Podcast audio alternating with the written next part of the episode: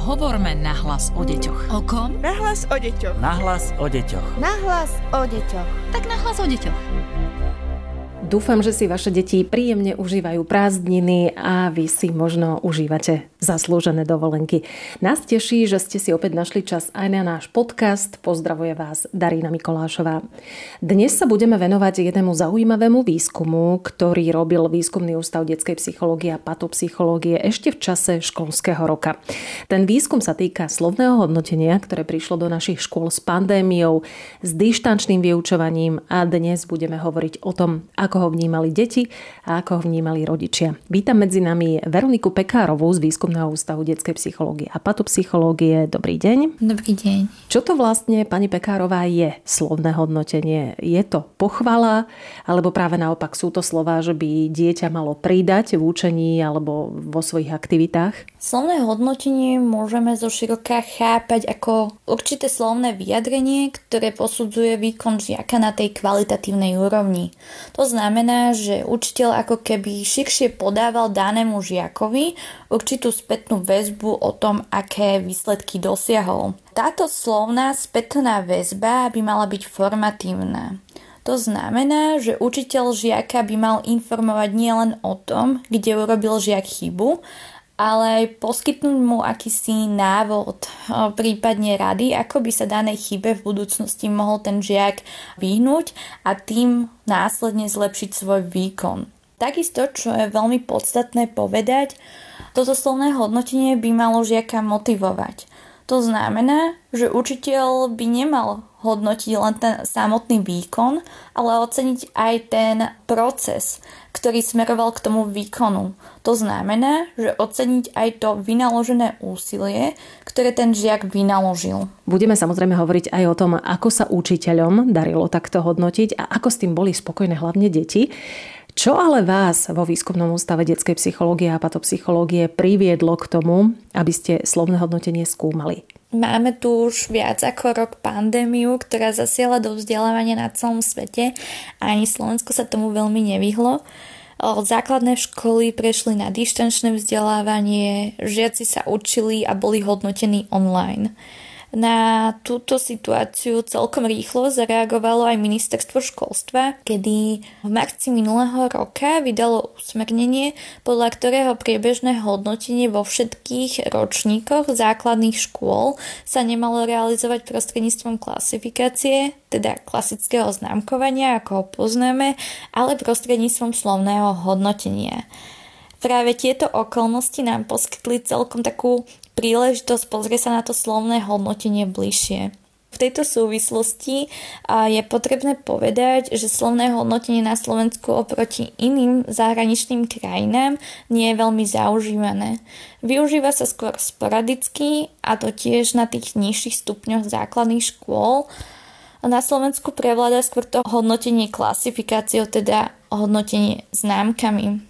A vyskytla sa nám tu taká príležitosť, ktorá tu ešte predtým nikdy nebola. A toho sme sa s kolegami z Woodpepu chytili a chceli sme sa bližšie pozrieť na to, ako slovné hodnotenie vyzeralo, ako ho vnímali samotní žiaci základných škôl a tiež ich rodičia. Zaujíma ma, ako ste zbierali dáta, keď bola pandémia. Bolo to zrejme ťažšie, keď ste sa s rodičmi ani žiakmi nemohli stretávať osobne pre tú sociálnu izoláciu, ktorá bola? Čo sa týka samotného zberu dát, ten bol realizovaný online a to pomocou internetového dotazníka, ktorý vyplňali rodičia a ich deti. Tento dotazník vyplňali v lete minulého roka keď už žiaci mali prázdniny a spätne vedeli zhodnotiť, ako vyzeralo ich slovné hodnotenie počas dištančného vzdelávania. Skôr ako sa budeme rozprávať o tom, ako slovné hodnotenie vnímali deti, povedzte nám, čo si o ňom myslia hlavne rodičia. Uvítali ho? Môžeme povedať, že rodičia vnímali celkovo slovné hodnotenie pozitívne. Keď sme sa ich pýtali, aký spôsob hodnotenia preferujú, či viac sú naklonení k tomu slovnému hodnoteniu alebo známkam, a väčšine rodičov sa viac pozdávalo to slovné hodnotenie. Tu by som ešte dodala, že vyššia preferencia slovného hodnotenia bola u rodičov detí na prvom stupni Kdežto na tom druhom stupni pri tých starších deťoch rodičia skôr uvítali známky, na ktoré sú v podstate viac zvyknutí. No celkovo tie výsledky hovoria, že väčšina rodičov hodnotila slovné hodnotenie pozitívne. Dokonca rodičia uviedli, že u svojich detí po prečítaní toho slovného hodnotenia zaznamenali vyššiu motiváciu. Vyššiu motiváciu učiť sa dosahovať lepšie výsledky, čo je úplne skvelé, lebo to je v podstate základným cieľom toho slovného hodnotenia. To boli rodičia. A ako slovné hodnotenie prijali práve deti? Boli rozdiely medzi mladšími a staršími žiakmi? Vo všeobecnosti žiaci slovné hodnotenie vnímali veľmi pozitívne. A takmer 90% detí uviedlo, že slovné hodnotenie, ktoré dostávali od učiteľov, sa im veľmi páčilo. Väčšina žiakov tiež uviedla, že slovné hodnotenie ich nezneisťovalo. Naopak, uvádzali, že na základe slovného hodnotenia vedeli, v čom sú dobrí a pocitovali zároveň taký pocit hrdosti za svoj výkon. Môžeme teda povedať, že všeobecne slovné hodnotenie v deťoch vzbudzovalo pozitívne emócie. Čo sa týka tých mladších a starších žiakov, keď sa pozrieme na to rozdelenie na prvý a druhý stupeň, tak na tom prvom stupni celkovo viac títo žiaci javili záujem o slovné hodnotenie. Ak to porovnáme so žiakmi na tom druhom stupni, ktorí naopak kladli väčší dôraz na tie známky.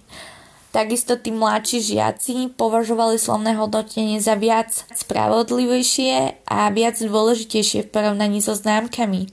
Zatiaľ čo tí starší žiaci inklinovali aj v tomto prípade skôr k tým známkam.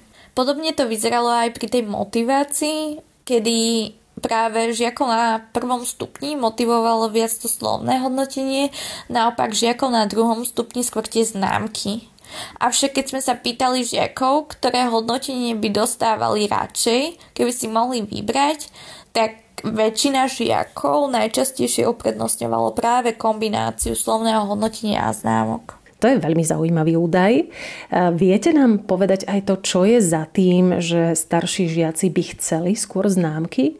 Je to preto, že sú možno na ne viac zvyknutí? Áno, Dalo by sa povedať, že sú viac zvyknutí na tie známky. A to nielen tí žiaci, ale aj rodičia. Dôvodom by mohlo byť to, že známky môžu mať pre nich takú vyššiu informačnú hodnotu v tom zmysle, že známka je ako keby viac zaužívaná, viac uchopiteľná a vďaka nej tak vedia jednoduchšie porovnávať dosiahnuté výsledky s ostatnými žiakmi tu si tiež treba uvedomiť, že práve ten druhý stupeň je to obdobie, kedy sa žiak už pomaly pripravuje na strednú školu. V súvislosti s týmto plánovaným prechodom rodičia môžu na to dieťa vyvíjať tlak spojený s dosahovaním určitých výsledkov. A práve tá známka, ktorá má v tomto prostredí dlhú tradíciu, by mohla predstavovať určitú záruku úspechu alebo naopak neúspechu toho daného žiaka. No na druhej strane treba povedať, že týmto spôsobom sa povzbudzuje kompetitívne, teda súťaživé správanie medzi žiakmi navzájom a zároveň sa podporuje nie tá vnútorná, ale skôr tá vonkajšia motivácia. V čom je podľa vás slovné hodnotenie lepšie? A zase naopak sa spýtam aj to, čom sú jeho negatívne stránky. Slovné hodnotenie ako také môže pomôcť naozaj všetkým žiakom, no pri tých slabších výkonoch môže priniesť obzvlášť dobré výsledky. A to tým, že učiteľ jasne dokáže pomenovať konkrétne problémy a zároveň prináša žiakom jasné pochopenie toho, čo v ich výkone nie je až tak dobré a ako by tento výkon mohli ďalej zlepšovať. V tomto zmysle by hodnotenie malo byť hlavne povzbudivé, čo by následne mohlo pomôcť k odstraneniu pocitom menej cenosti, a to najmä u tých slabších žiakov, keďže práve tí dostávajú častejšie to negatívne hodnotenie. No a práve to vhodne naformulované slovné hodnotenie žiaka nestresuje, pretože umožňuje klas dôraz na tie pozitívne aspekty a tým môže žiaka ďalej aj povzbudzovať. Tu zahráva vlastne dôležitú úlohu najmä práca s pozitívnymi emóciami a silnými stránkami žiaka. Navyše slovné hodnotenie napomáha aj zamedzovať negatívnym javom, ako je napríklad e, súťaživé správanie a tiež strach zo zlíhania, najmä u tých detí s nízkym prospechom. Tiež sa javí ako viac prospešné aj pre deti so špeciálnymi výchovno-vzdelávacími potrebami. Čo by som zaradila pod tie negatíva je asi tá časová náročnosť. Spraviť kvalitné a zároveň motivujúce slovné hodnotenie je pre učiteľov celkom náročná záležitosť a vyžaduje si určite viac času ako klasické hodnotenie známkou. Na druhej strane ten učiteľ potrebuje jednotlivých žiakov lepšie poznať, čo tiež sa môže javiť ako náročné ale zase nevidela by som to len tak pesimisticky, keďže vidíme, že sa to naozaj dá zahraničné krajiny ako napríklad Fínsko, ktoré má školský systém na veľmi vysokej úrovni, alebo napríklad Veľká Británia a mnoho iných krajín nám ukazuje, že to slovné hodnotenie, tá formatívna spätná väzba naozaj funguje. Podľa výsledkov vášho prieskumu, ktoré máte, myslíte si teraz, že Slovensko je pripravené na to, aby sme na školách hodnotili slovne? To je veľmi dobrá otázka. Z nášho výskumu sa ukázalo, že rodičia ako aj deti sú prevažne naklonení tomu slovnému hodnoteniu. Deti ho vnímali veľmi pozitívne, páčilo sa im, zbudzovalo v nich pozitívne emócie, tiež väčšinu z nich motivovalo k lepšiemu výkonu. No na druhej strane sa tiež aj ukázalo, že tí rodičia a hlavne tie staršie deti na tom druhom stupni stále sú skôr zvyknutí na tie známky. No a či je Slovensko pripravené na výlučne slovné hodnotenie? No čo sa týka tých rodičov a detí. Myslím si, že je to hlavne o zvyku a komunikácii a zo strany učiteľov. To, či je systém pripravený na to, aby sme zo dňa na deň prešli výlučne na slovné hodnotenie bez známok, to si nemyslím. Vyžaduje si to zrejme dlhší proces a vzhľadom k tomu, že slovné hodnotenie sa na Slovensku využíva len veľmi málo, je potrebné venovať tejto problematike zvýšenú pozornosť.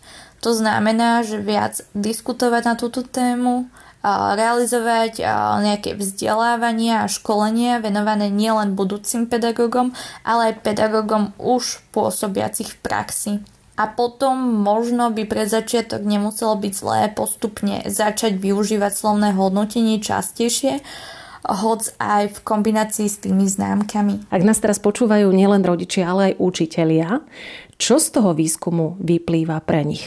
Keď nás teraz náhodou počúvajú nejakí učitelia, chcela by som ich v tomto smere povzbudiť pretože práve to hodnotenie je silný nástroj, ktorý má učiteľ k dispozícii a môže mať výrazný vplyv jednak na osobnosť, motiváciu žiaka, ale aj na ten samotný proces učenia a tiež to vytváranie vzťahu žiaka k tomu vyučovaciemu predmetu. Samozrejme chápem, že písanie slovného hodnotenia nie je najľahšie, hlavne ak hovoríme napríklad o negatívnej spätnej väzbe lebo spätná väzba, ktorá je pozitívna a oznamuje vynikajúci výkon, bude žiakom pravdepodobne prijatá pozitívnejšie ako spätná väzba, ktorá naznačuje slabý výkon. V prípade negatívnej spätnej väzby je to trochu komplikovanejšie, keďže žiak môže nadobudnúť pocit nedostatočnej školskej kompetencie, čo môže prispievať zase k formovaniu sebeobrazu toho žiaka ako neúspešného.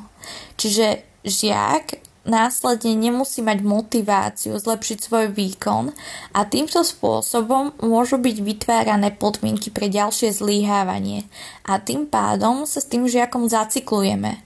Práve preto je dôležité pri poskytovaní spätnej väzby, aby učitelia sústredili pozornosť nielen na tie slabé, ale na tie silné stránky žiaka. Na záver by som ešte možno dodala, že práve tá spätná väzba, ktorú učitelia poskytujú žiakom, nemá vplyv iba na to učenie, ale na tú osobnosť žiaka a emócie, ktoré žiak prežíva.